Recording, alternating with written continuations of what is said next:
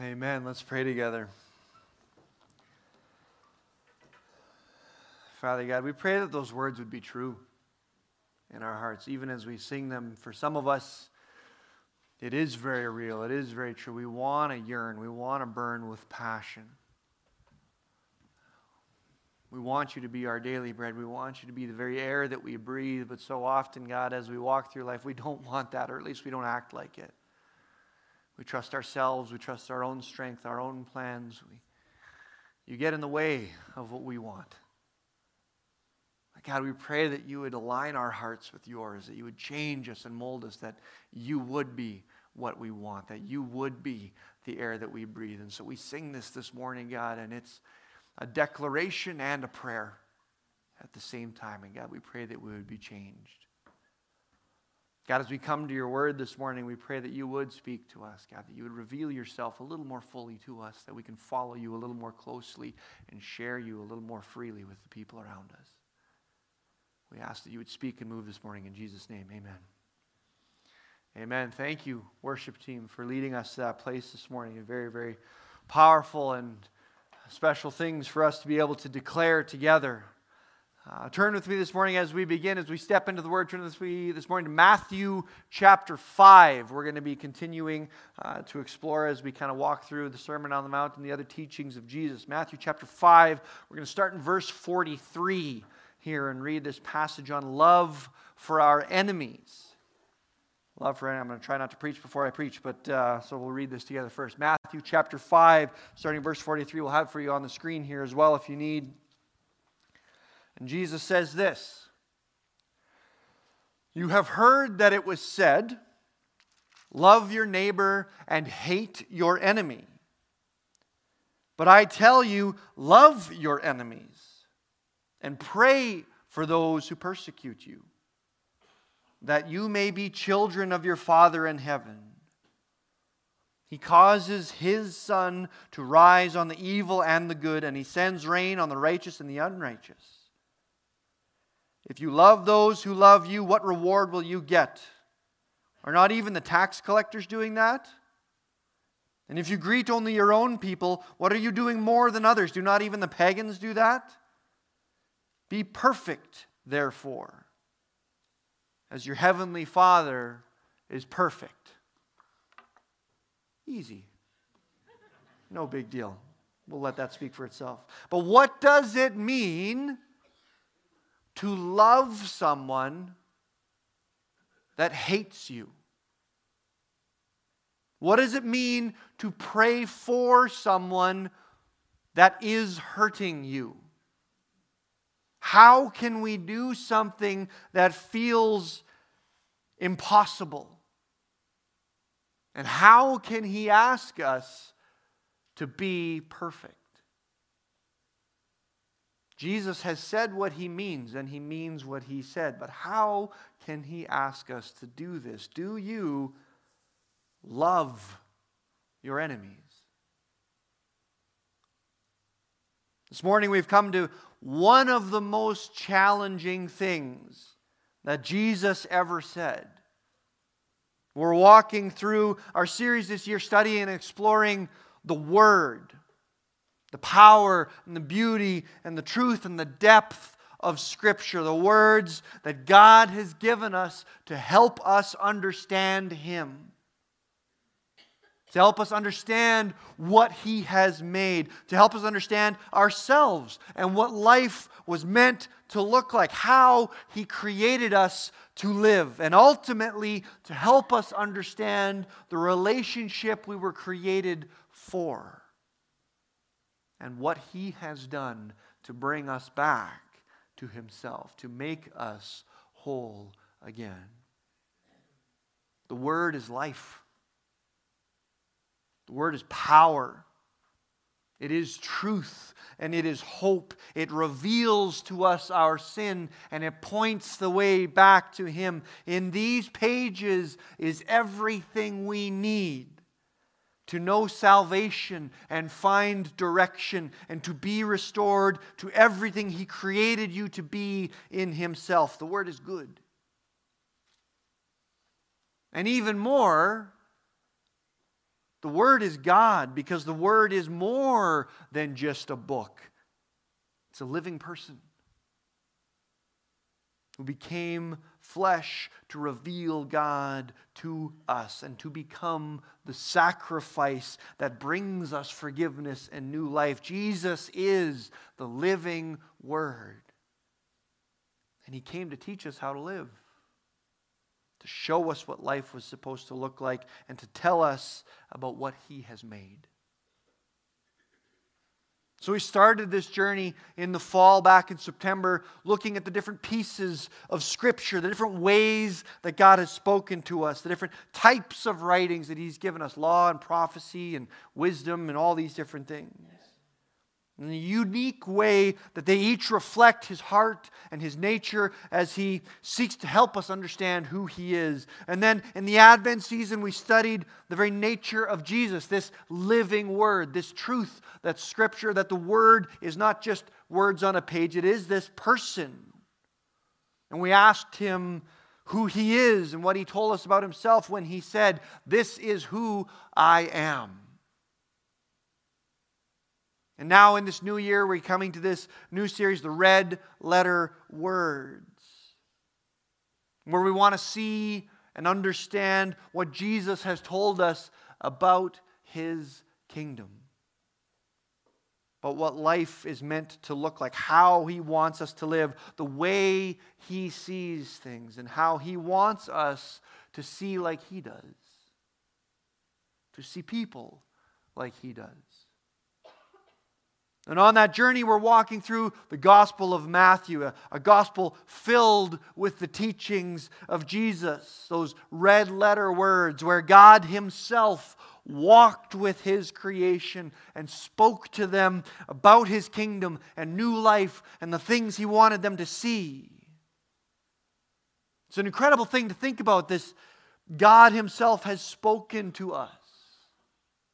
And by His Word and His church and His Spirit, He still is. He is alive and He is speaking to us today of His love and His grace and His truth. We don't wander in darkness. He is here with us. And as we study His Word and walk with the Word and live by the Word, He will make Himself known to us. As we study the teachings of Jesus, God makes Himself known to us his heart, his mind, and his nature. And as we submit to what he has said, accept those truths. He shapes and molds and transforms our lives, shapes us more and more into the image of Jesus, little by little, making us new. And so we started this journey a few weeks ago in Matthew chapter 5 in what we call the Sermon on the Mount. The place that Jesus begins his teaching ministry here in this gospel, sharing with his followers his vision of his kingdom, what his kingdom truly looks like, and what a person who lives in the kingdom will be like. And he starts with the Beatitudes, revealing to us that the kingdom is backwards and upside down from everything we think and everything we value. That if we want to understand anything, we have to understand Him. Have to look at life through Him, not our own pride or our own instinct. We talked about being salt and light, God's nature shining through our lives, and about the kind of behavior that God desires for us. That murder isn't just the act of killing, but is hatred in our hearts. That adultery isn't just a physical relationship outside of marriage, but it's rooted in the way we even think about other people. That it's not just about barely acting good enough not giving in to bad actions, but it's about a transformed and renewed heart and mind, seeing things, seeing people in a totally new way and a kingdom way, His way. And now, today, we come to the last part of this first section. Where Jesus calls us not to something just difficult, but impossible. Invites us to understand life in this kingdom in, in a new way, that these things he's teaching us are only possible when we are restored in new life with him. And as with all of these teachings, Jesus begins with what we think we know. You have heard that it was said, Love your neighbor and hate your enemy. And that's how the whole world works. It just makes sense. And in a sense, it's not even necessarily vindictive, but protective. We're protecting ourselves from our enemies by standing against them. Love your neighbor, hate your enemy. It's how every society has ever worked, everywhere, forever. But I tell you, love your enemies. Pray for those who persecute you, that, that you may be children of your Father in heaven. He causes the sun to rise on the evil and the good and sends rain on the righteous and the unrighteous. If you love those who love you, what reward will you get? Are not even the tax collectors doing that? If you greet only your own people, what are you doing more than others? Do not even pagans do that? Be perfect, therefore, as your heavenly Father is perfect. Love your enemies and pray for those who persecute you. This is one of the most challenging things that Jesus ever said because what he is calling us to and what it is calling to is one of the deepest parts of our experience our sense of being wronged and wanting justice, and our desire to make things right or at least get even. Feeling hurt is, is a universal experience. We have all faced hurt. We have all been hurt by someone else, sometimes very, very deeply. Sometimes someone who genuinely means to do us harm emotionally, spiritually, physically. We know what it means to be hurt, to have an enemy. And the people that Jesus is talking to here knew that as well. In some ways, maybe even better than we do. Jesus has a large crowd gathered around him here on this mountainside where he's preaching. This huge crowd had followed him there. And so, do you know who else would have been standing there too? Roman soldiers. The Jews were under Roman occupation and rule, suppressed and abused by this gigantic foreign power, who exerted their will over these people however they saw fit, taxing them, imprisoning them, taking from them, even killing them, hurting them and their families for generations. And with a huge gathering like this, absolutely guaranteed there were Roman soldiers there keeping an eye on things. They wouldn't let a gathering like this just happen without somebody being there just to keep an eye. Maybe break it up if it got out of hand. And as soon as they showed up, you know that the crowd gathered there was angry and uncomfortable at the very sight of them, their enemy. What's going to happen? Are they going to hurt someone? Are they going to beat someone up? Are they going to arrest someone?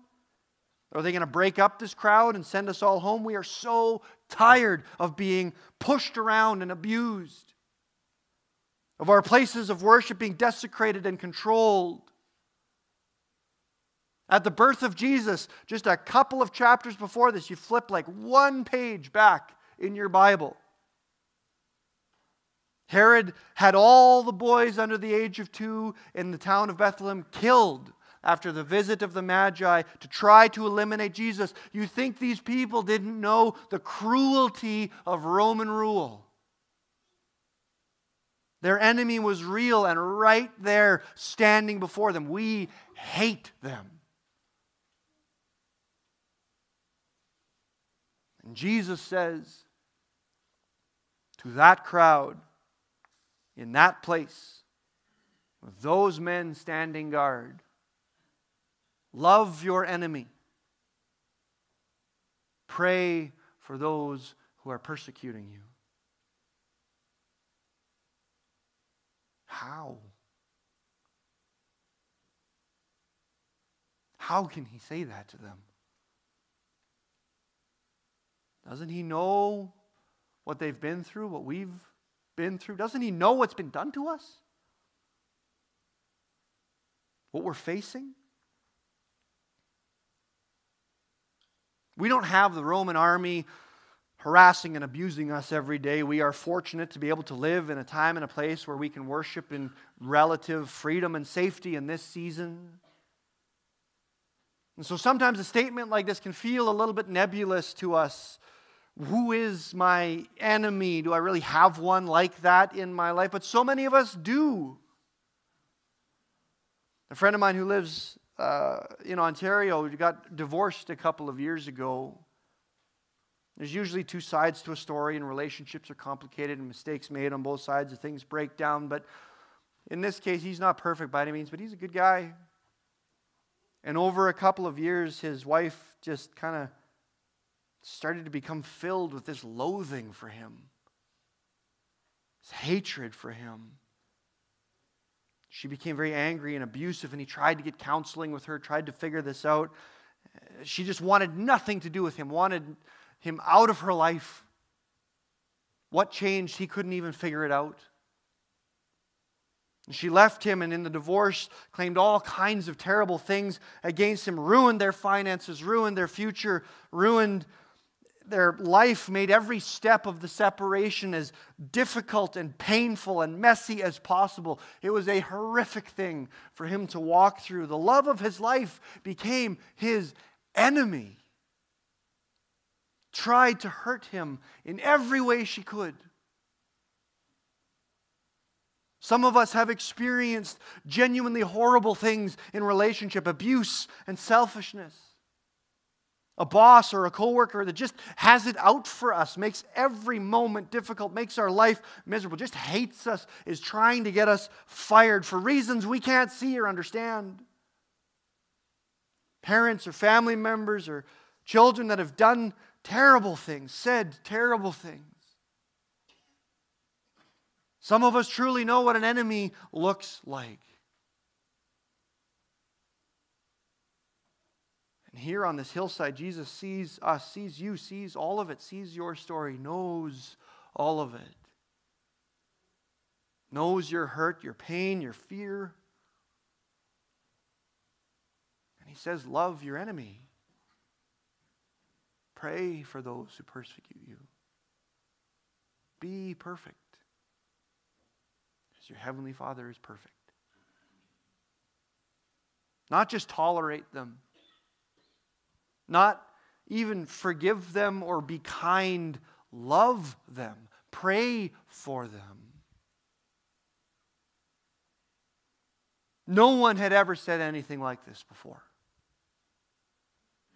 There had been other religions, other leaders, other philosophers, other cultures. No one said this.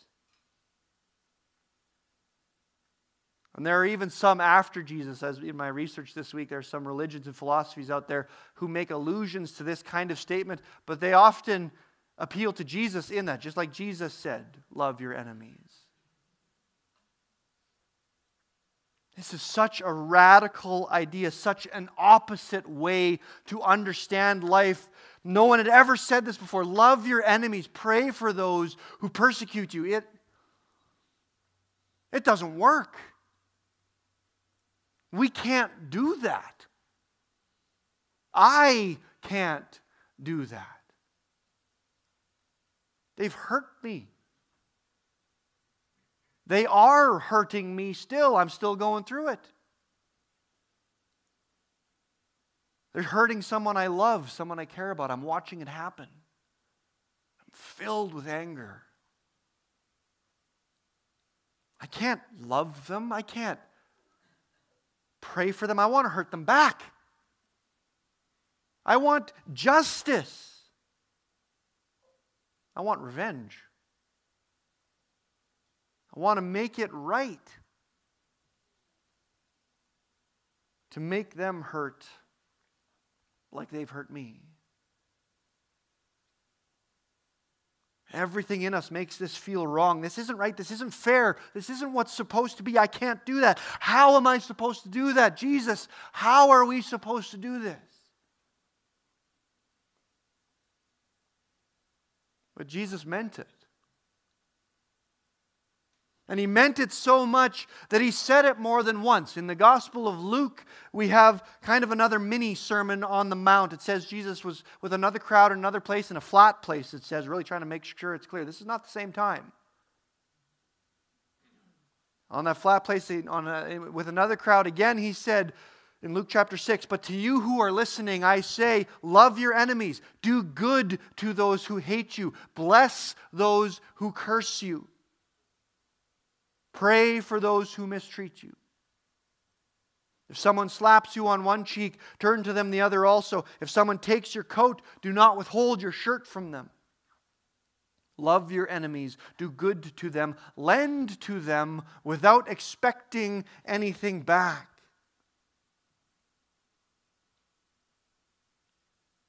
What is he talking about here? How can he say these things? How is this fair? Love your enemies, do good to those who hate you,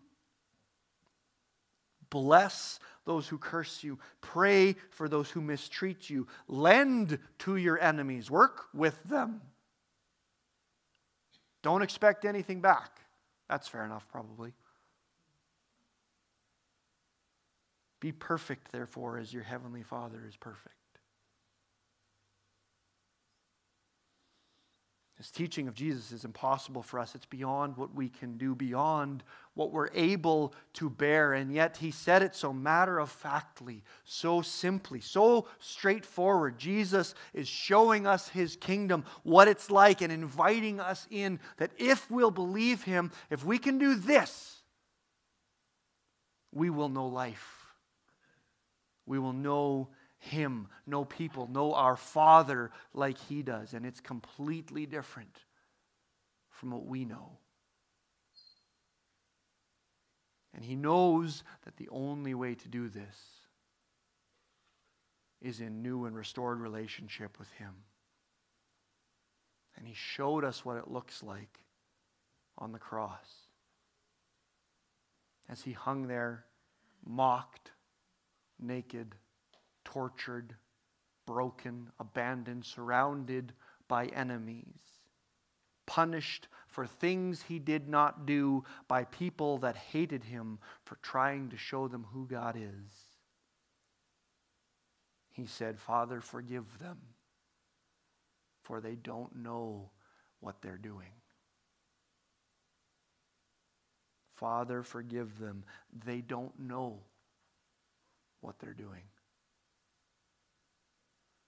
Love your enemies. Pray for those who are persecuting you. The only way for us to do what He is telling us to do is to accept what He has done for us. Because the only way we can find that kind of love is in Him. And in that new life that He gives us, then we can bring that light and that new love to people too, to our family and to our friends and even to our enemies. That the love that He showed to us, that even while we were still sinners, He died for us, that He is calling us to show that same love that we have received to others. Not by our strength, not by our grace, not by our love, but by His. His love, His strength, His grace that He showed us on the cross. This is the new life that we can know in the gospel a completely transformed heart and mind, made new in the Spirit, filled with a love that isn't fair by our standards, with a grace that doesn't make sense from the ways of the world, but truly forgiven and free, and offering that freedom, that forgiveness and grace and love to others.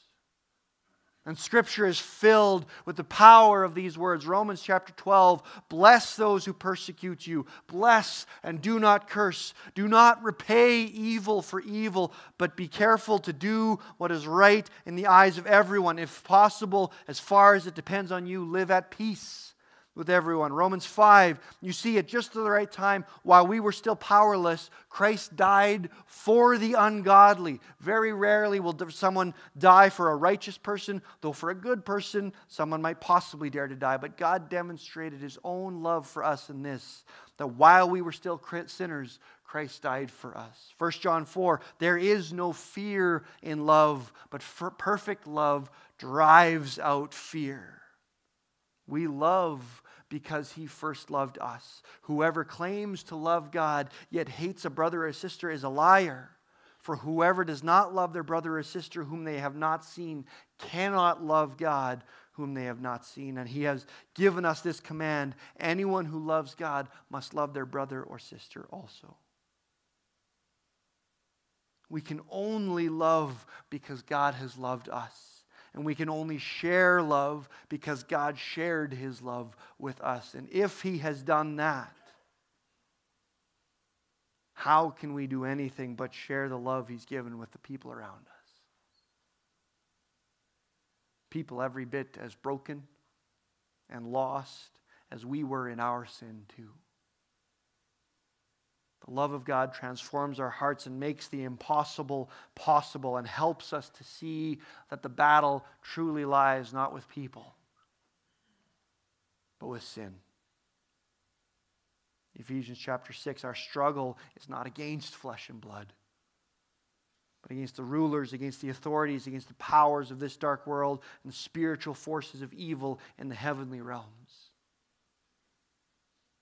And that's the real truth. That is the real reality we face. Our enemy is not people, even if they're treating us poorly. It's sin and the brokenness in this world. And the only hope is not revenge. It's not in getting even, not even in trying to make it right. It's in the grace and forgiveness of Jesus. Restoring us to a relationship with Himself and restoring us in relationship with each other as we are transformed and redeemed by His blood. Love your enemies is submission to Him, it's trusting Him, trusting our hurts to Him. And believing that He is in control and letting Him truly make all things new, including the things most painful to us that all can know and see that He is God. And His glory is greater than anything we face. Love your enemies is one of the most profound things that Jesus calls us to do. And while it might not be possible in our own strength, it is possible with Him. He told us in Matthew 19, with man this is impossible, with God all things are possible. But possible doesn't mean easy. Even as we walk with Him. And as we ask ourselves these questions, it might take time. It might take time for Jesus to help us forgive someone, to help us truly love them like He wants, like He does. So I ask these questions, but know that it is a process and that Jesus is walking with you. But who has God called you to love that you cannot? Who has He called you to pray for that you just cannot pray for them? Who is He calling you to forgive that you cannot forgive? Jesus called us to perfection, and in his redemption and restored relationship, we can taste the perfection of the kingdom of God if we will let him help us love our enemies. But it's only in restored relationship with him. And this morning, we're going to take communion together. And it's a chance for us to reflect on this together. For Him to allow those names to enter our hearts. And those names might bring hurt, they might bring bitterness as they come in. We feel it so deeply, so emotionally. The hurt that they've done to us. But as we come to the cross today, I invite you to ask Jesus to help you lay down those hurts, to let Him help you find forgiveness in yourself and for those people. He will help you to know what it means to love them. And that doesn't mean sometimes, again, in abuse relationships and things like this, it doesn't mean that we become best friends with them again. Sometimes we have to protect ourselves from people that are hurting us. But the bitterness and the anger that we carry is not what God wants. He's inviting us to know life, to know love, to know freedom from these things, to genuinely pray for them, for their good. If you're new or newer here, we do communion maybe in a way that's unfamiliar. We have these crosses and stations set up around the room. And in a moment, we'll invite you to come and gather the elements there. You can come as an individual, you can come with family. Communion is communal, it is community. And so if you want to come with friends or family and share in that time together, we encourage that. But if you have some work you need to do on your own, you can come as an individual. Gather the elements, take them back to your seat, spend some time praying, take them as you feel led to do. The team's going to pray and uh, uh, or, or, play and, and, lead us through uh, some music here as we go. If you're not able to make your way to one of the stations, uh, Ed will uh, bring the elements to you. You can just flag him down as he carries those around. This is a heavy thing today. And it is timely that it lands on this Communion Sunday that we can recognize what Jesus has done for us, that we were his enemies too. And on that cross, he said, Father, forgive Dustin. He doesn't know what he's done. And if he can forgive me, he can help me forgive others and love them as he does. So let me pray for us. We're going to take these elements together walk through this time together and invite Jesus to speak to us. Father God, we, we thank you for the words of Jesus. We thank you for the teachings and for the revelation that He has given us of your nature and your heart, your love. But God, some of these things are hard. Some of these things hurt. Some of these things you call us to do, we can't do. The hurt, the anger, the pain, the bitterness is too deep. But Jesus, you are enough and in restored relationship with you as we, we, we receive your forgiveness and receive your spirit, you can begin that healing. You can begin to help us love people that we can't love, to show grace where we can't show grace, to share what we didn't deserve either. So, God, this morning in this place, we pray your spirit upon what is happening here. We pray your spirit to speak to each of us, God, that you will help us to know forgiveness. We come and take these elements, your body broken for us, your blood shed for us, for our sins, that on that cross you said for each of us, Father, forgive them. They don't know what they're doing. And in the death and resurrection of Jesus, the new life that we can receive, we want to live in it. So speak now at this time, Father. Speak to us. Help us to grow. Help us to see and know your love that we can share it. In Jesus' name, amen. Amen. You can come to the crosses as you feel led.